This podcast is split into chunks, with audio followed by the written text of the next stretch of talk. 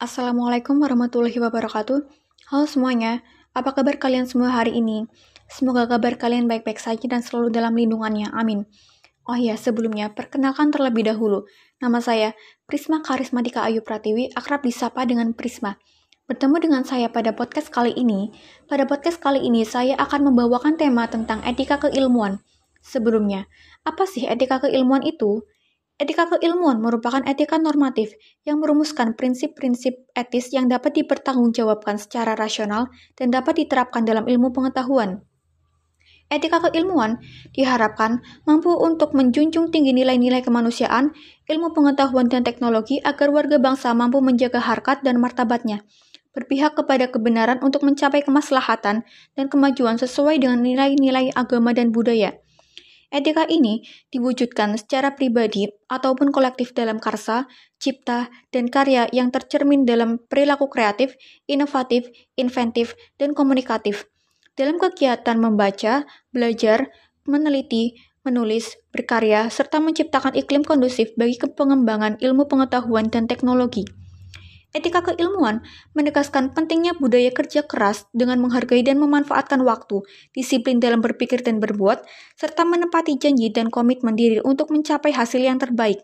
Di samping itu, etika ini mendorong tumbuhnya kemampuan menghadapi hambatan, rintangan, dan tantangan dalam kehidupan, mampu mengubah tantangan menjadi peluang, mampu mengubah kreativitas untuk penciptaan kesempatan baru, dan tahan uji serta pantang menyerah. Dalam realitas kehidupan masyarakat dewasa ini, terjadi konflik antara etika pragmatik dengan etika pembebasan manusia. Etika pragmatik berorientasi pada kepentingan-kepentingan elit yang sebagai wujud kerjasama antara iptek, uang, kekuasaan, dan kekerasan yang cenderung menindas untuk kepentingannya sendiri yang bersifat materialistik dengan etika pembebasan manusia dari penindasan kekuasaan elit.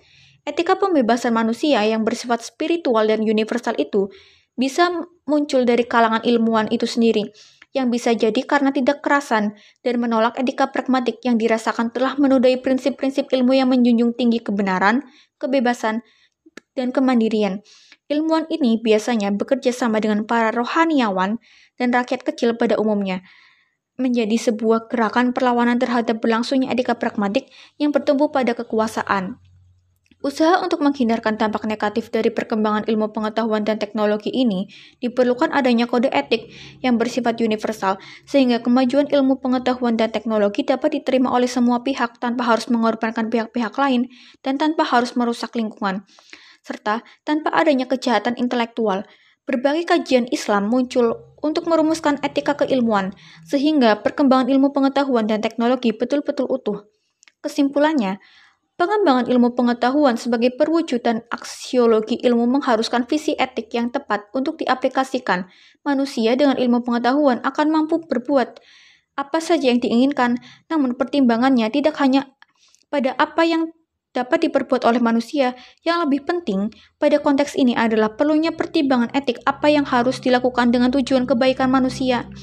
Sebenarnya, mengupayakan rumusan konsep etika dalam ilmu idealnya harus sampai pada rumusan normatif yang berupa pedoman konkret bagaimana tindakan manusia di bidang ilmu harus dilakukan.